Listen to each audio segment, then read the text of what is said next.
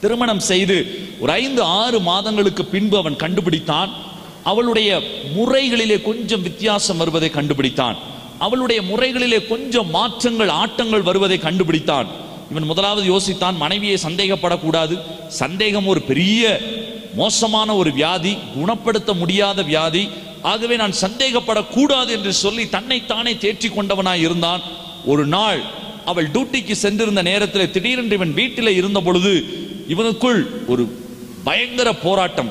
பார்த்து விட வேண்டும் என்று சொல்லி அவளுடைய சூட்கேஸை ஓபன் செய்து அவன் பார்த்த பொழுது உள்ளே நான்கு ஐந்து மொபைல் போன் வித்தியாசமான சிம் கார்டுகளிலே இருப்பதை பார்த்தான் அதிர்ச்சி அடைந்தான்.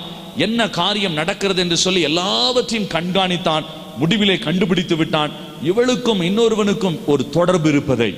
அது ஏற்கனவே இருந்தது அது இப்பொழுது கல்யாணத்திற்கு பின்பும் தொடர்கிறது என்பதை அறிந்தவனாய்